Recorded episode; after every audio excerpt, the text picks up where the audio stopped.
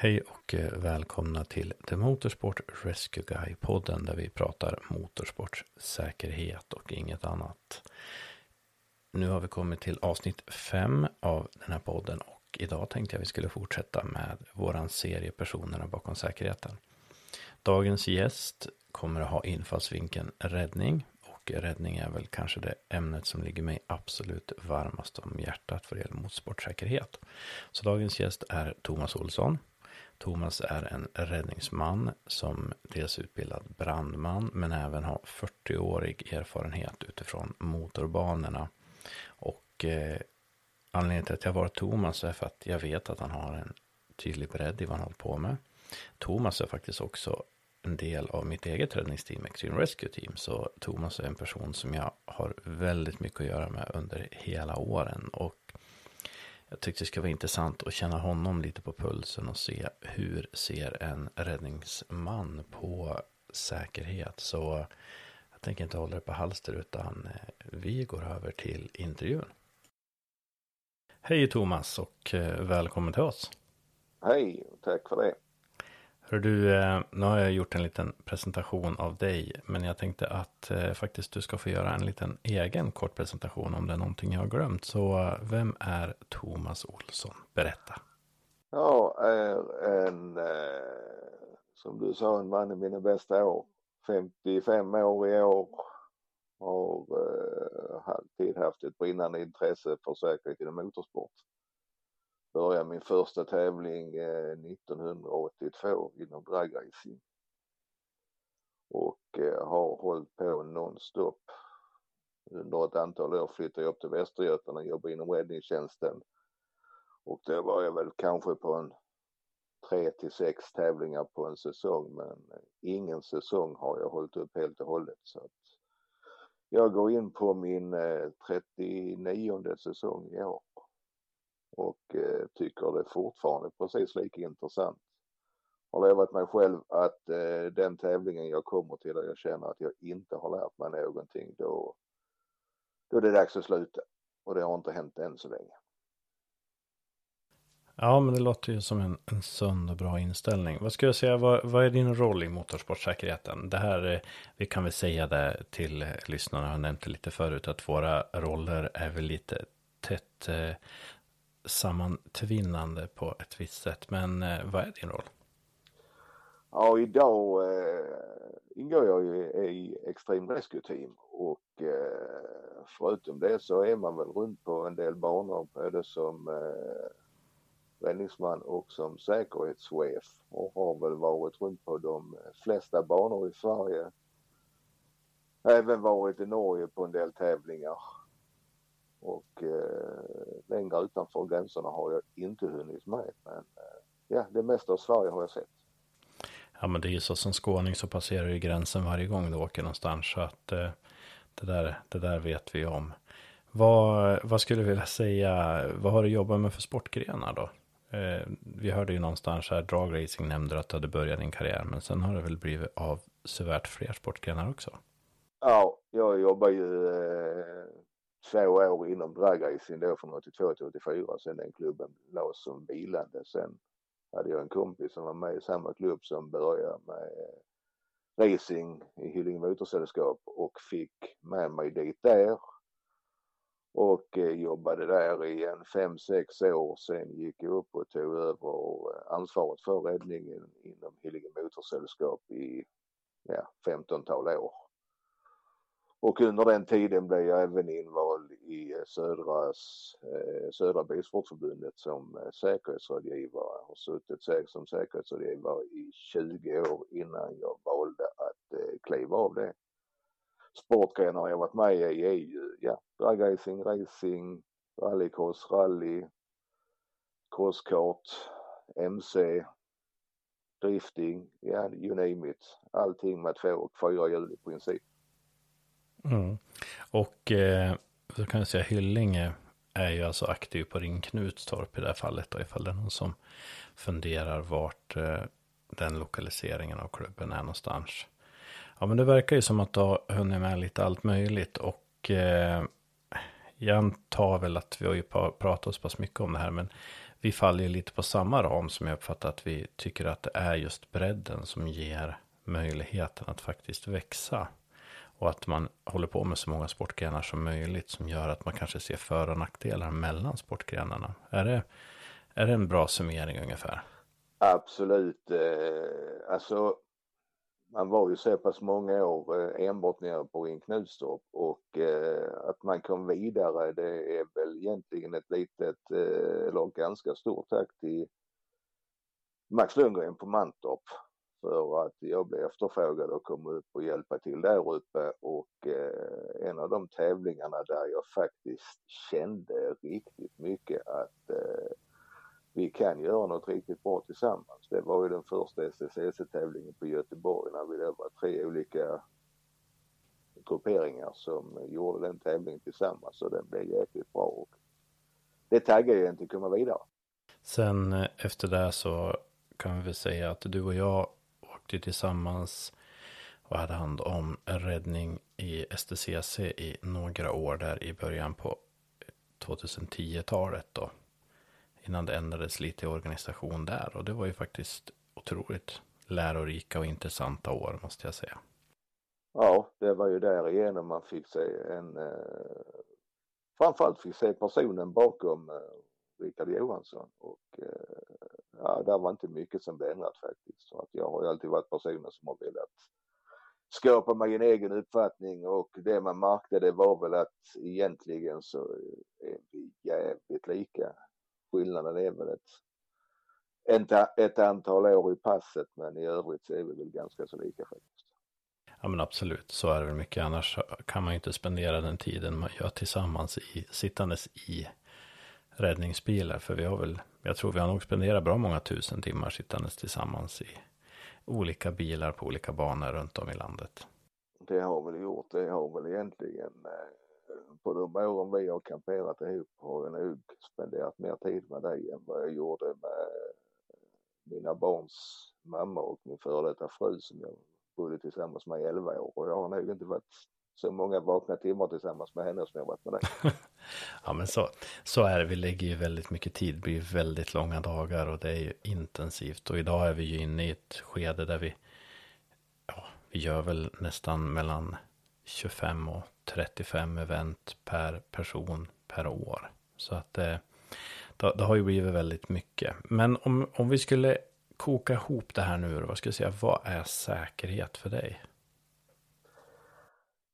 Ja, det är ju, eh, alltså säkerhet för mig det är ju att eh, allt ifrån att föraren eh, förbereder sig för att gå in i bilen eller på motorcykeln om det nu så är fallet tills att eh, racet är över.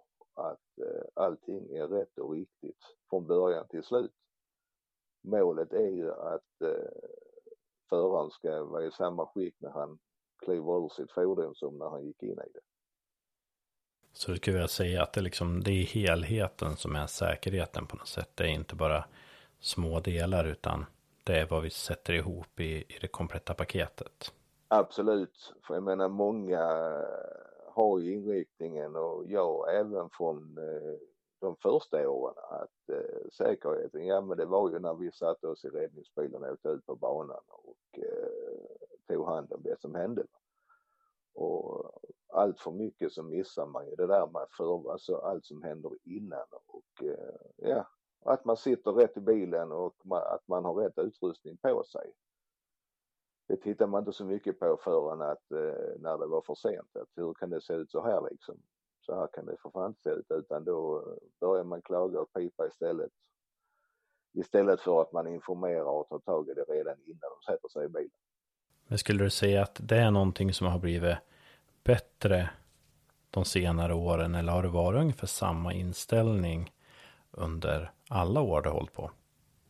Det är samma inställning eh, även i år, eller ja, till dags datum för att eh, det är precis som att det är ingen som vågar lyfta det är ingen som vågar lyfta de här problemen för att det är så stort och där är så lite eh, kunskap om det här. Va? Så att folk är rädda för att diskutera det för att visa sin svaghet att inte man kan det här. Mm. Vad tänkte säga om, om vi bryter ner det här, om vi tittar, för min upplevelse är någonstans att förarna i alla fall börjat skaffa sig mer kunskap och blivit mer kunniga om vad de håller på med än vad de var för, säg för 15 år sedan.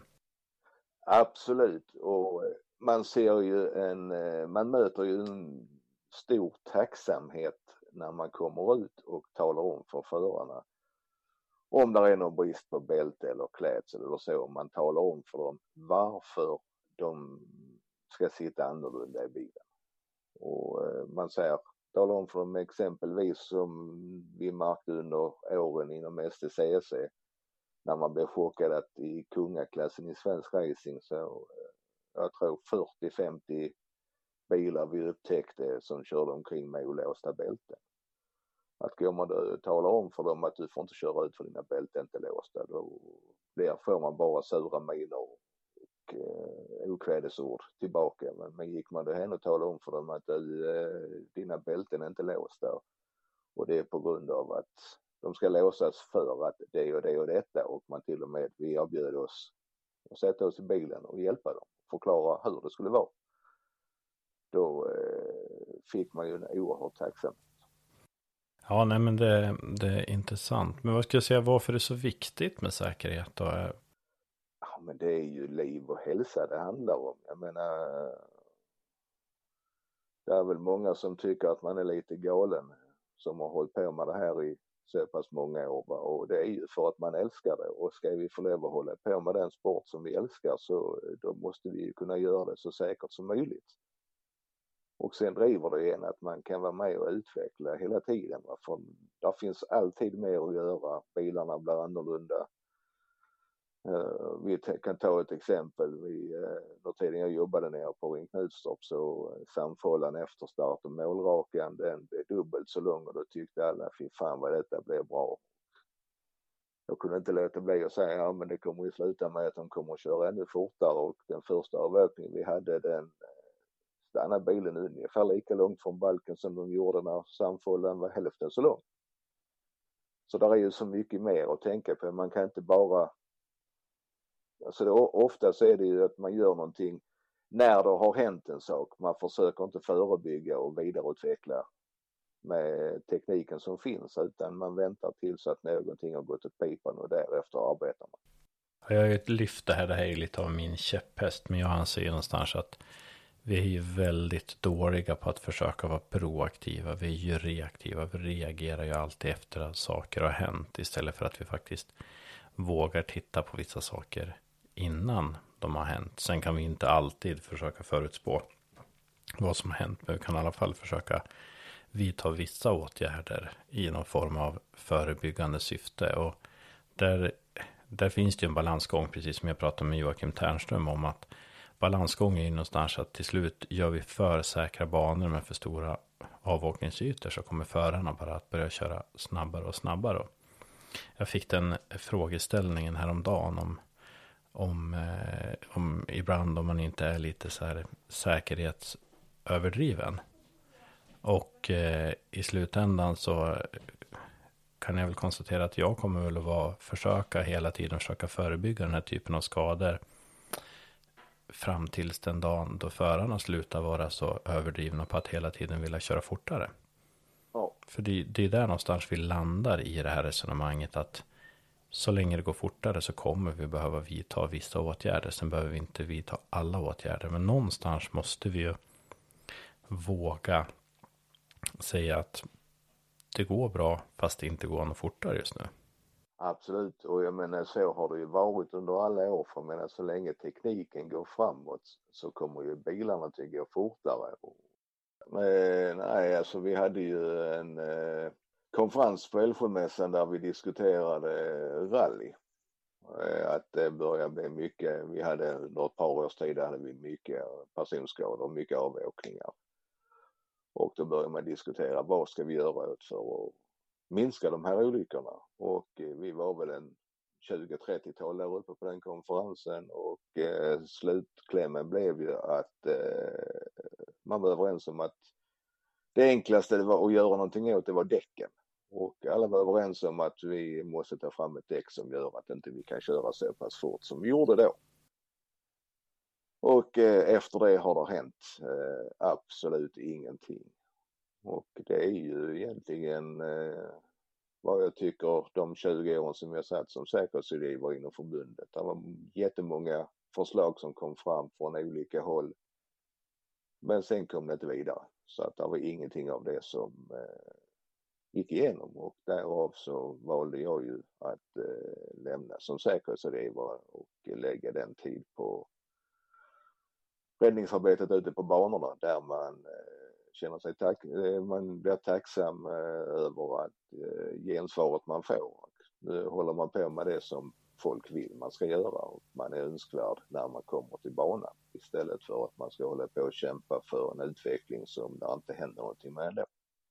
Men är det inte lite det här agera lokalt innan man agerar globalt? Jag tror det har både du och jag känt att man kan göra större skillnad faktiskt med sina händer och fötter ute på banan än vad läget är att man har möjlighet att göra i det stora arbetet. Men samtidigt är ju problemet att dra ett penseldrag och förändra stort skulle ju i slutändan generera mer än det man gör i lokala.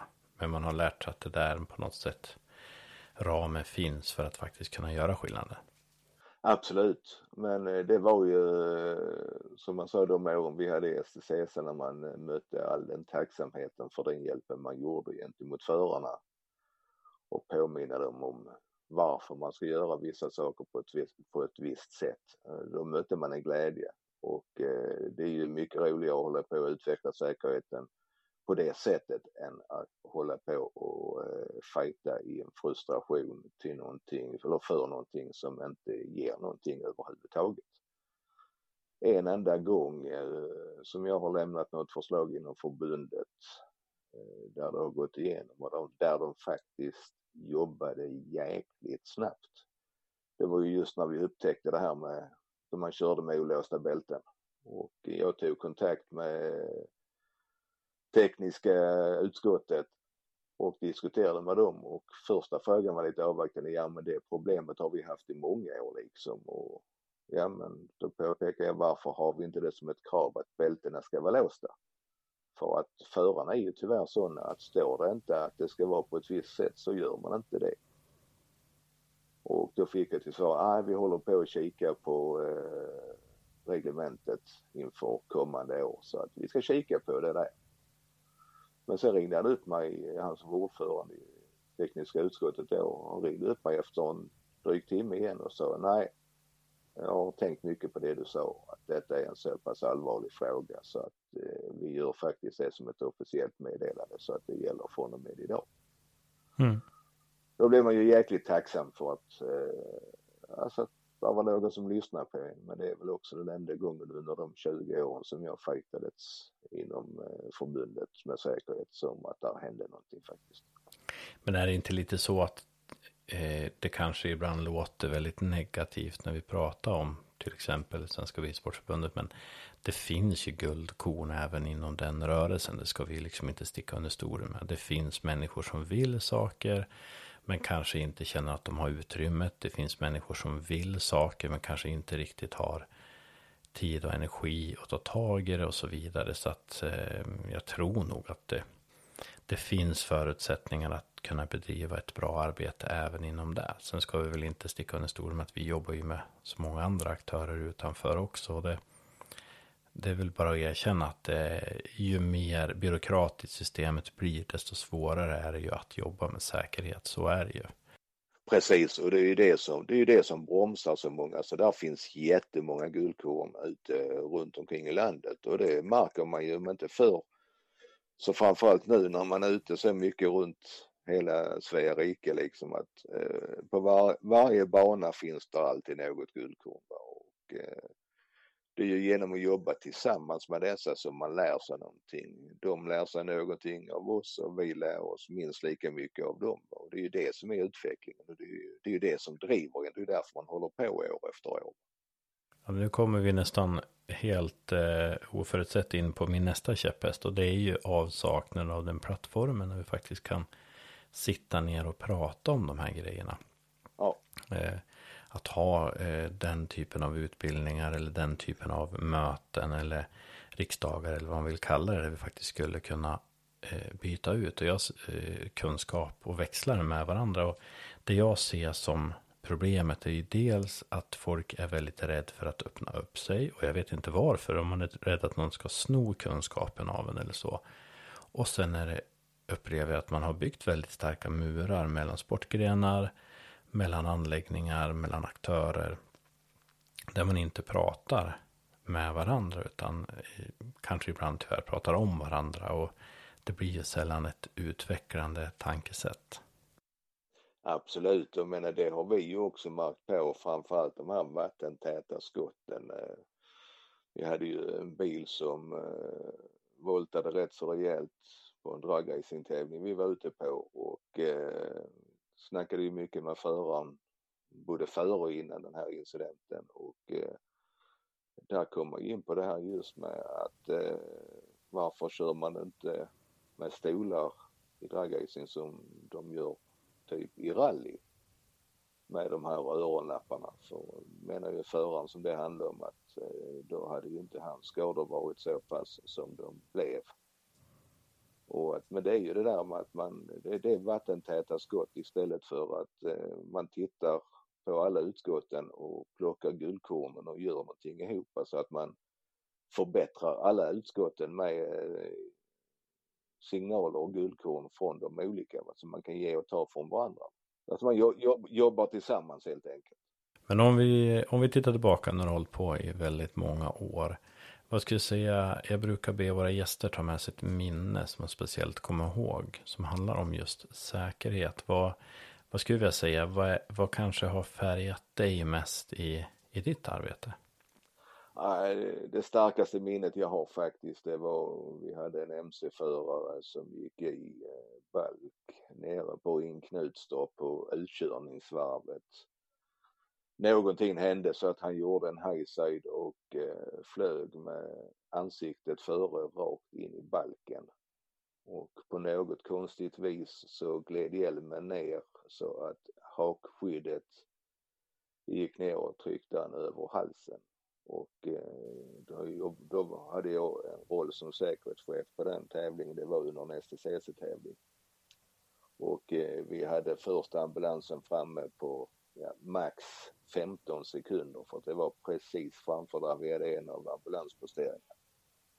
Och när eh, narkossköterskan som fanns i den ambulansen kom fram till han så eh, menade han på att han var tvungen att intubera med en gång och hade vi kommit 5-10 sekunder efter hade det svunnit upp så pass mycket så de inte hade kunnat intubera.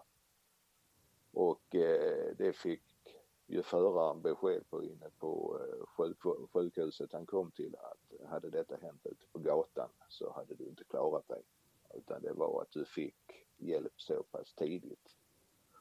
Och eh, detta var på fredagen och på måndagen eh, när jag satt hemma i bostaden så ringer telefonen och eh, jag hörde en stockholmare på ännu grötigare dialekt än vad de har i vanliga fall.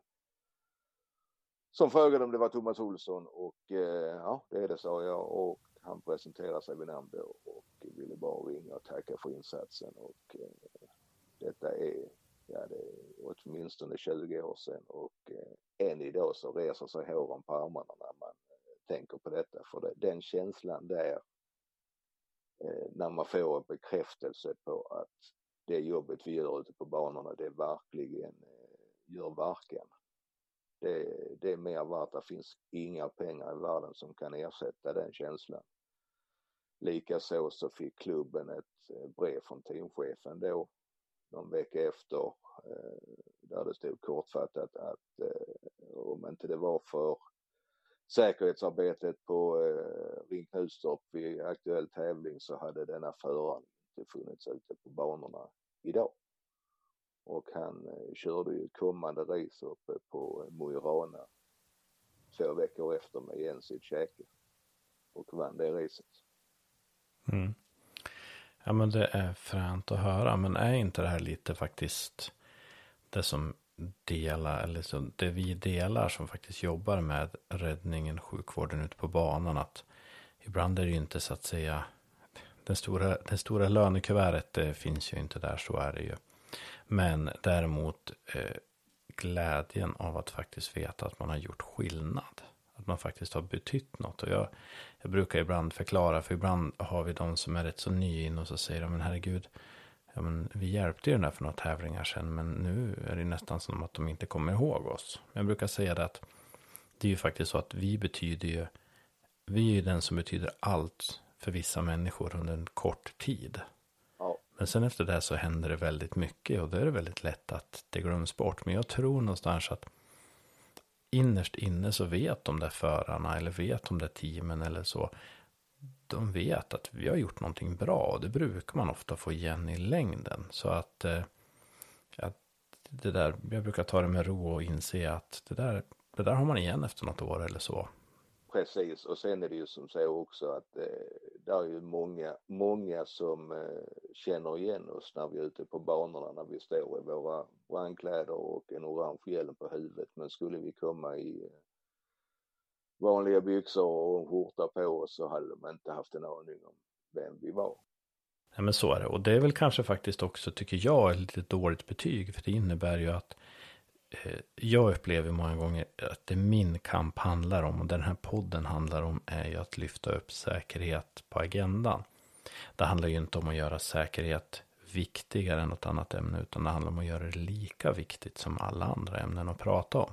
Och ibland kan jag känna att när vi har utbildningar eller när vi har informationsmöten eller när man gör presentationer så är säkerhet någonting som man inte riktigt pratar om. Och pratar man om säkerhet så pratar man om det väldigt flummigt eller väldigt yvigt och som ett vitt begrepp. Än att man bryter ner det till vissa alltså, fundamentala delar av vad säkerhet kan vara just för dig som, som aktiv. Och det gör ju att de flesta aktiva har svårt att sätta fingret på säkerhet och se vad är säkerhet? För vi pratar aldrig om det. Nej, så länge inte säkerhet får eh, lika mycket utrymme inom sporten som allting annat så eh, då kommer det aldrig upp till ytan. Och eh, jag kommer ihåg när vi satt vid ett möte med förbundsstyrelsen uppe i Linköping. När jag tog jämförelse med dem och absolut inte för att förringa miljöarbetet för det är livsviktigt för att vi ska få hålla på med det vi gör. Ska du få lov att köra en tävling bilsport i Sverige så måste du ha en miljöansvarig och den miljöansvarigen måste ha gått en utbildning. Och det är helt rätt. Men för att lov, för att lov att vara säkerhetschef på en tävling i eh, svensk elitracing så måste du ha en säkerhetschef.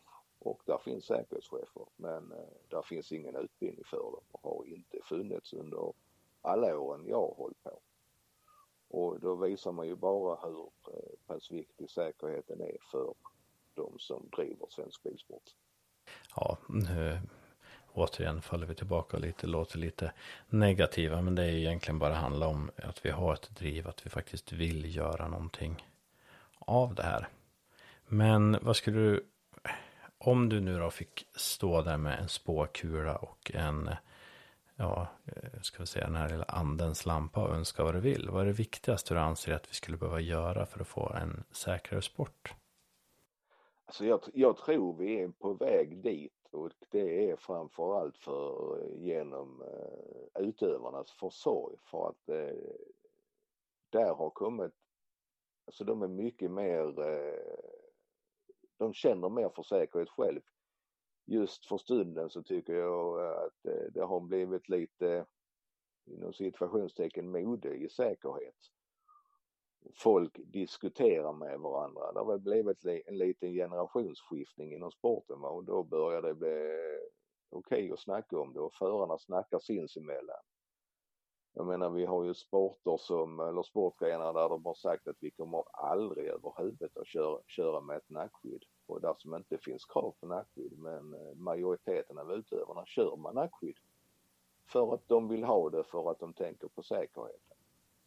Och då, eh, då tror jag, jag tror faktiskt på att säkerheten kommer att komma upp på agendan genom eh, utövarnas försorg. Mm. Ja men det tycker jag det är väl en gemensam bild om vi utgår ifrån det räddningsteamet vi driver så ser ju vi till exempel att många gånger är det underifrån som de eh, mesta frågorna, funderingarna och viljorna faktiskt kommer. Från trackday-aktiviteter eller från eh, lite lägre serier och lägre arrangemang där man nästan har mer driv idag in i det än vad man har kanske från elitracingen faktiskt. Absolut, och framförallt underifrån på de små. Alltså för du har ju en betydligt mycket större gemenskap. Eh, om man tar exempelvis Tematech som vi är ute och jobbar med. Alltså där har man ju så pass gemenskap på kvällarna och där har man ju inte den intensiva förberedelserna inför dagen efter som man har typ när vi kör STCC. Utan där sitter man och diskuterar sinsemellan på kvällarna och där, där kommer mycket frågor och jag tror inte jag har varit på en tävling med just Time där man inte under hela helgen har fått någon fråga. Du, jag tänkte jag skulle göra si eller så med min bil. Eh, har du några tips och idéer på vad man ska tänka på? Och menar just det där, men då, då känner man verkligen att ja, man har fått igenom det här att man ska tänka på säkerheten och tänka ett steg längre och ta det redan innan man börjar göra en massa stora förändringar på bilen.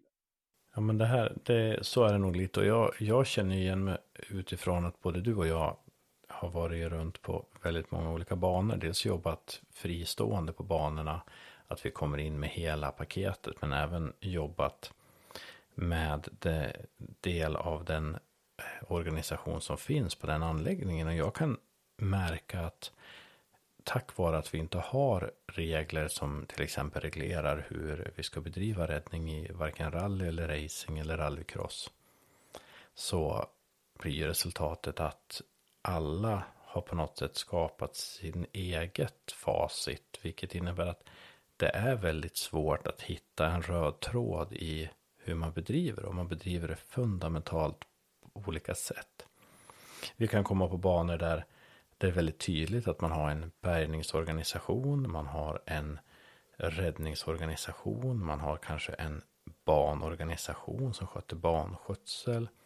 Sen kommer vi på andra banor där vi jobbar, till exempel Mantorp där vi i princip inte har någon bärgningsorganisation utan det är räddningen tillsammans med banpersonalen som blir bärgningsorganisationen. För vi har jobbat ihop oss med det och jobbat med bärgningsplåtar på hjullastare och den typen av bärgningsfordon istället för att ha vanliga flakbärgare. Vilket innebär att man kanske har lite snabbare vägar. Sen kommer man på nästa bana där man egentligen förväntar sig att räddningsbilen ska backa in som du sa. Ställa sig på sin plats och så vidare inte brinner, smäller eller puffar så ska man stå där resten av dagen.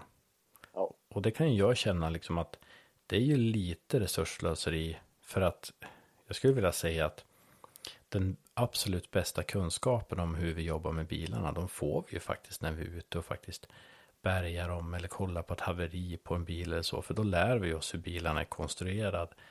Till den dagen en förare sitter fast i den bilen så vet vi ju hur bilen är uppbyggd och hur vi ska jobba med den. Risken är ju lite det här eh, att det blir det klassiska att man går och tittar på bilen på kvällen dagen innan och så här ser bilen ut och sen så eh, är det enda gången man nästan tittar på bilen under ett år. Och sen händer det någonting och de är inte riktigt preppad och förberedd som man är på samma sätt som om man har varit ute och bärgat två liknande bilar alldeles innan och sett dem.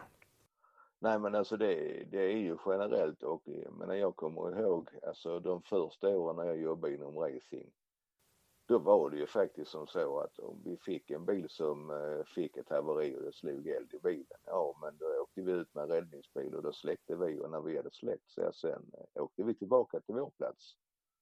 Och då, då kom det ut bärgningsteam som tog väck bilen och eh, när de var färdiga med det, ja då kom det ut barnpersonal och sanerade efter vår insats och efter läckage från bil och sådär.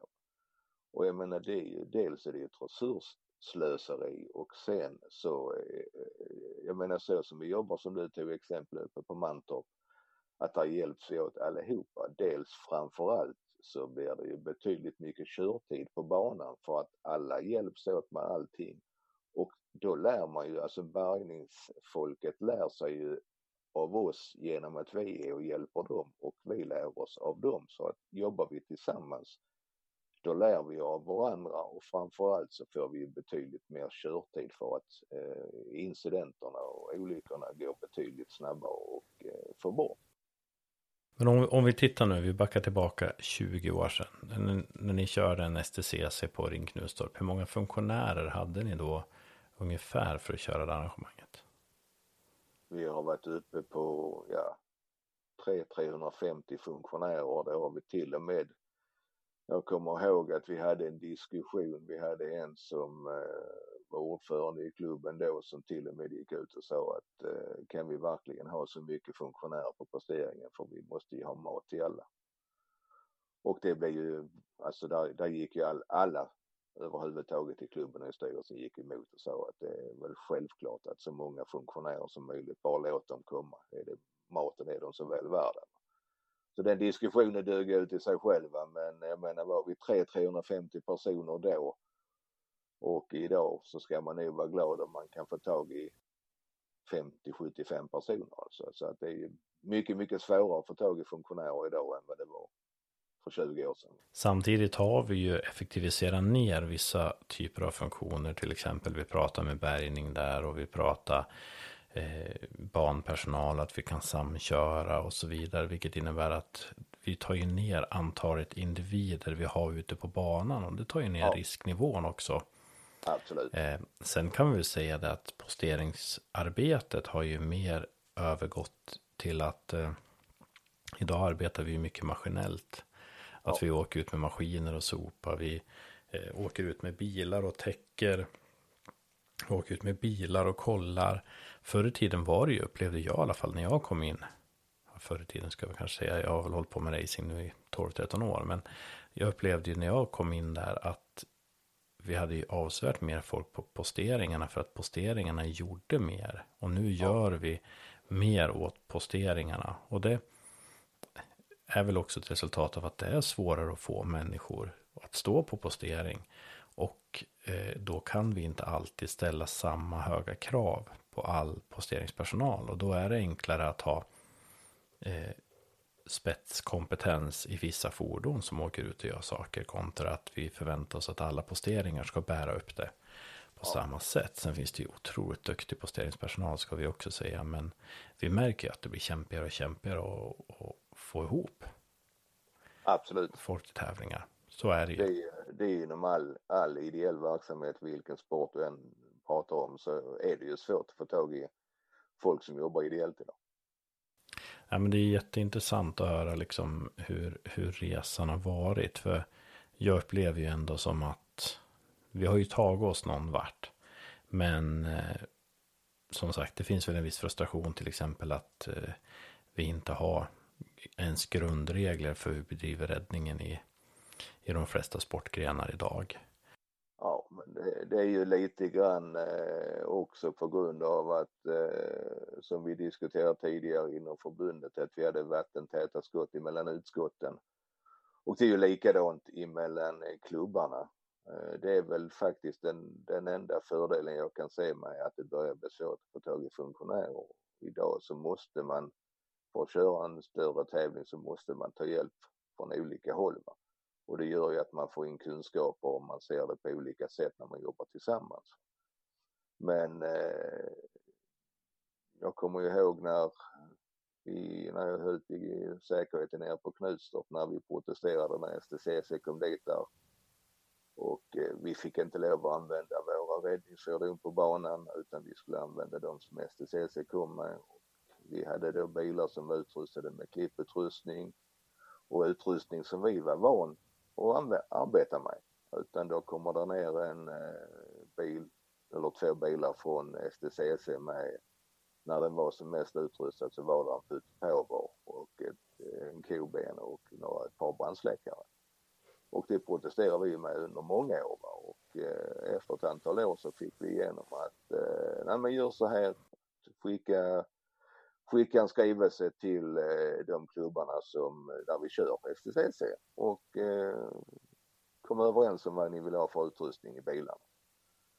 Och jag gjorde detta och eh, fick svar från hälften av klubbarna. Och någon ville ha en eh, slägga och ett koben och någon ville ha en skiftnyckel och någon, ja det var ungefär till att kasta ett papperskorgen. Och eh, faktiskt all heder till eh, för STCC-organisationen i det läget. För att där blev de så pass frustrerade att eh, då sa de som så att eh, skriv ihop en utrustningslista vad ni vill ha och vad ni har i era bilar på Knutstorp. Så utrustar vi STCCs bilar efter det. Så där fick man igenom lite grann och det är ju fortfarande, det är inte länge sedan vi la ett förslag om ett räddningsreglement i racing men eh, då kom det ju också massa processer från olika klubbar att utan att ha läst igenom det utan man bara tänkte att detta kommer att kosta oss en massa pengar och även om det i många fall så eh, sänker det ju kraven mot vad de har i sina bilar idag egentligen.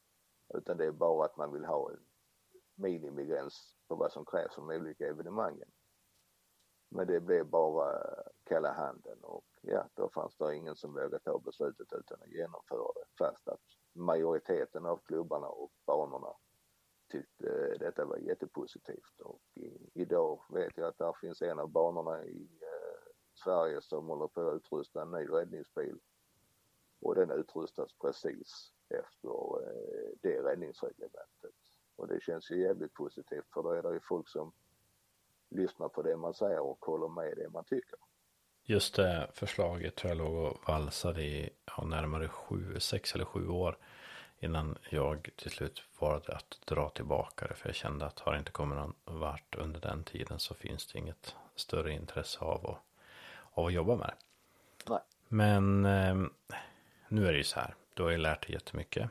Det säger du själv. Du vill konstant lära dig mer. Men vad skulle du vilja lära dig mer när det gäller motorsportsäkerhet? Så personligen skulle jag själv vilja lära mig lite grann mer om eh, just, ursäkta mig, vad som händer med, vad som händer med föraren i en incident.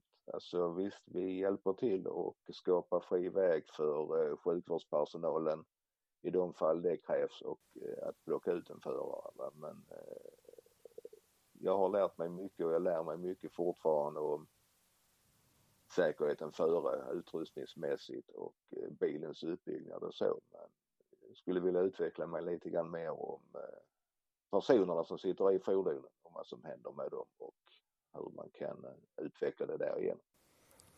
Ja, det är ju, det är ju jätteintressant. Jag vet JP nämnde ju också det. Han pratade om biomekanik och det är otroligt intressant att förstå. Ja. Hur klarar vi de olika smällarna? Vi, jag lyssnade på en väldigt intressant föreläsning för något år sedan om just det. Man pratar om att en boxare lär sig att bli duktig på att ta smällar mot huvudet och nacken och en hockeyspelare lär sig att bli duktig och ta tacklingar medan en racerförare lär sig ju att till exempel att mot eller ett tåla G-krafter. Det är en sån här sak som eh, hur kroppen kan anpassas eller hur, eh, hur man fungerar vid den där kraschögonblicket och sånt. Så det, nej, men det är jätteintressanta ämnen. Vi ska se vad vi kan hitta för gäst som kan prata om det. Tyvärr är det väl så att eh, jag vet inte om vi riktigt har någon svensk som är riktigt ruggig på det. Men jag har väl för avsikt att bredda spektrat lite och se ifall jag kan plocka med mig några av mina medlemskamrater från ICMS. Där har jag några engelsktalande som är riktigt ruggigt på det. Ja, nej, men alltså där skulle de vilja utveckla sig för att eh, jag vet ju, man har ju sagt många gånger alltså genom åren, alltså när, när jag började med racing, alltså då, eh, då var ju bilens beskaffenhet och säkerhetens beskaffenhet på det viset så att, eh, och bilarna gick betydligt mycket saktare så att eh, man såg ju på förarna när man kom fram vad det var för typ av skador idag sitter ju förarna så pass fastspända och bilarna är så pass säkra va? så att idag är ju de största farorna det är ju egentligen inre skador, sådana skador som man inte ser. Och det ställer ju betydligt högre krav på oss ute på banorna som jobbar med att ta hand om dem. Och där skulle jag vilja utvecklas lite mer. Men så är det. Jag tror, jag tror ju typ det du säger och kunna läsa av olyckan är otroligt viktigt. Och det är där någonstans jag själv eh, har haft som eh, min kanske tredje käpphäst här ikväll är väl att eh, jag eh, tycker att eh, det är så viktigt att vi tar in yrkeskompetens också på banan för att ha förutsättning att kunna läsa olyckorna på ett annat sätt. För det tycker jag är ett fundamental eh, steg i vår verksamhet är att faktiskt kunna läsa av olyckan och se till exempel vad har den här blivit utsatt för? Och att sätta det i förhållande till vad har den haft för utrustning på sig? Och eh, för då kan vi kanske börja förstå att om den här har åkt med den här utrustningen. För det, det vet jag till exempel, vi har haft problem, vi har haft eh, extern ambulans som har kommit in på tävlingar och när de har hört att någon har kraschat i 300 km i timmen så förutsätter ju de att det är någon som har kraschat i 300 km i timmen på en allmän väg in i en stolpe i en vanlig standardbil. Istället så har någon suttit i en promod med fullt skydd och kört in i ett betongräcke och glider med och faktiskt inte är så allvarligt skadad. Men man har så svårt att förstå vad utrustningen skulle ha skyddat den på. Och det tror jag är, det är precis som du säger, det är en fundamental del. Absolut, och menar vi har ju haft, eh, jag kommer ihåg vi hade ju när vi körde SM i rodracing nere på Ring Knutstorp för ett antal år sedan. Då hade vi ju en situation där vi hade en avåkning efter start och mål eh, och eh, ja, föraren rullade runt i Sandfållan och han mådde jättebra men det var ju så pass hög hastighet och han kändes lite frånvarande. Så att vi sa att, eller sjukvården och läkaren på plats sa ju då att eh, vi skickar han för observation till sjukhuset och de ringde och beställde en ambulans. Och eh, sa att det räcker med en prio 2 och de kom ner med en prio 2 och det är då icke akut transport. Och eh, de körde ner och lämnade honom vid sjukhuset i Lund och eh, när de hade lämnat av han så kom ambulanspersonal upp till Knutstorp igen och eh, då hade de fått en avvikelserapport skriven på, på, på sig på grund av att det inte var draget som ett traumalarm.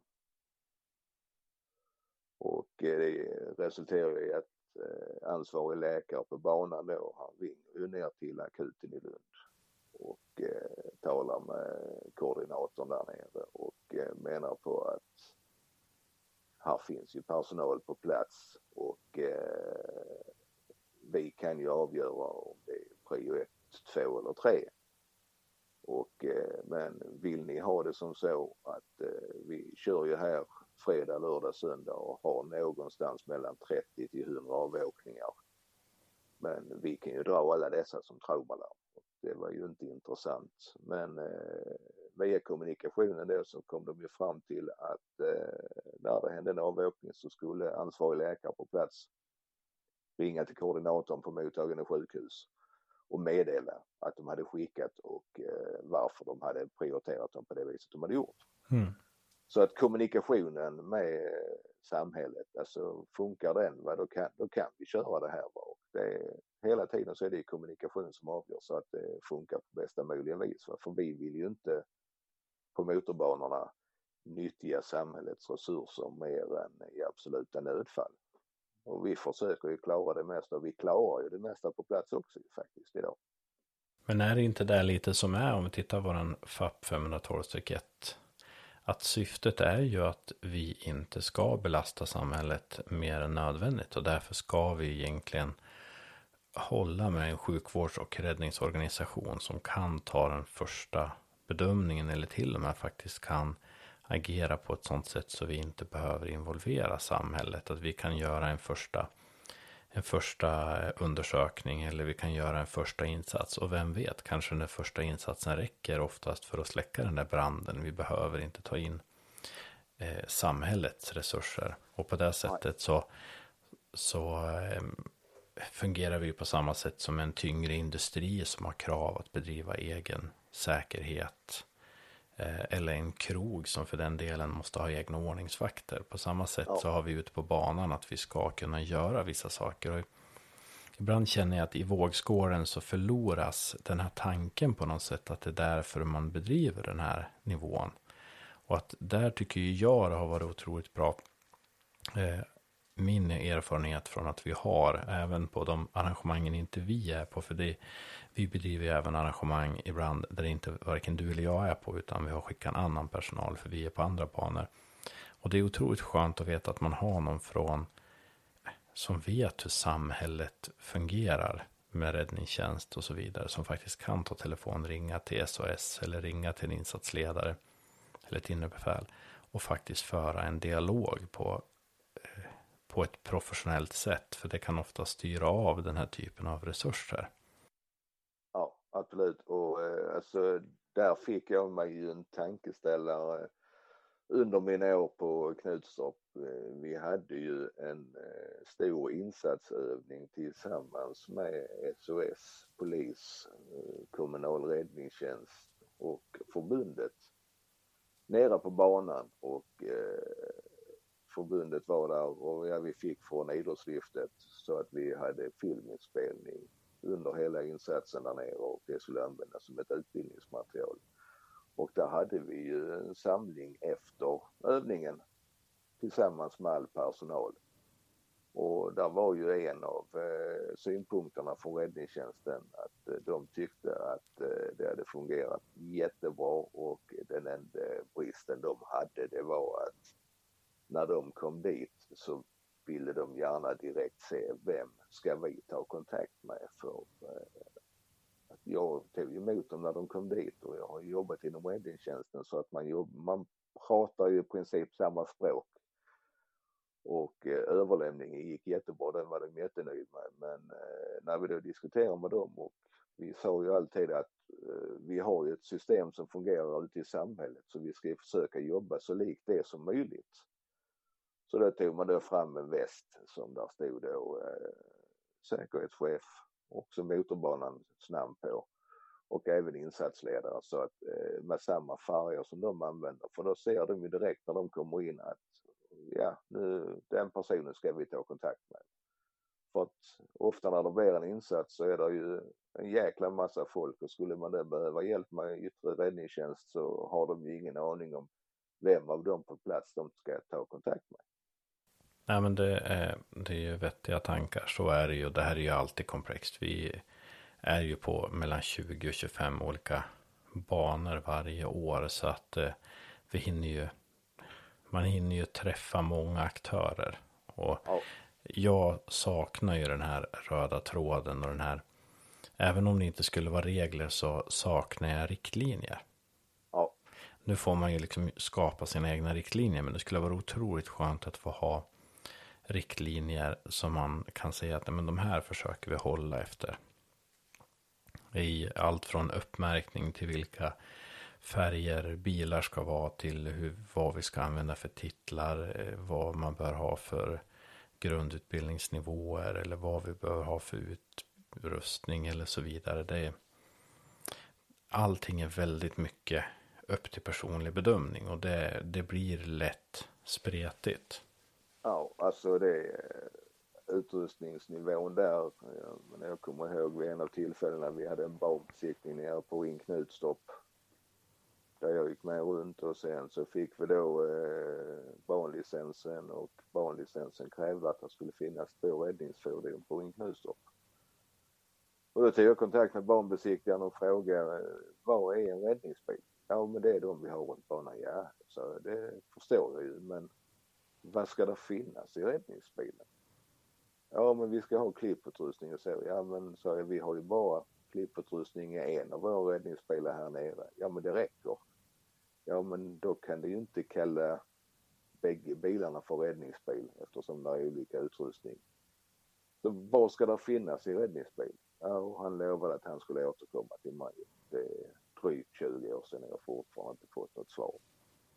Och jag har även, kommer ihåg, jag var på en bana i södra Sverige också som körde STCC för första gången och eh, vi var med nere från Hyllinge och hjälpte till och när man kommer ner så kommer de med B70 med en blåljusramp på taket och eh, fyra brandsläckare i bilen och det var deras säkerhetsbil. Och, ja visst, 90% av insatserna det klarar vi ju men den dagen det verkligen hettar till, jag menar vad gör du med fyra brandsläckare? Sen när de är slut så kan du inte göra mycket. Så det måste ju finnas, det måste finnas riktlinjer, vi måste veta vad vi ska arbeta efter. Ja, nej men absolut, det, det är vettiga tankar och det här får vi väl försöka klura vidare. Kan vi säga det, du kommer ju dyka upp framöver i poddandet också som lite co-host i vissa inslag om vi ska prata räddning bland annat. Men ehm, ja, men som sagt, jag får väl tacka för att du tog den här lilla stunden och snacka med mig. Och eh, som sagt, eh, om man vill se vad du håller på med så eh, vart kan man då gå in och kolla bland sociala medier? Kan du kolla under Extreme Rescue Team på sociala, sociala medier. För att vi lägger väl ut i princip på alla evenemang vi är ute på mer eller mindre. Så att där kan man få tag i mig och eh, har även en privat Facebook-sida men extremrescueteam.se där kan man gå in och ställa frågor till oss också. Och vi svarar på samtliga frågor.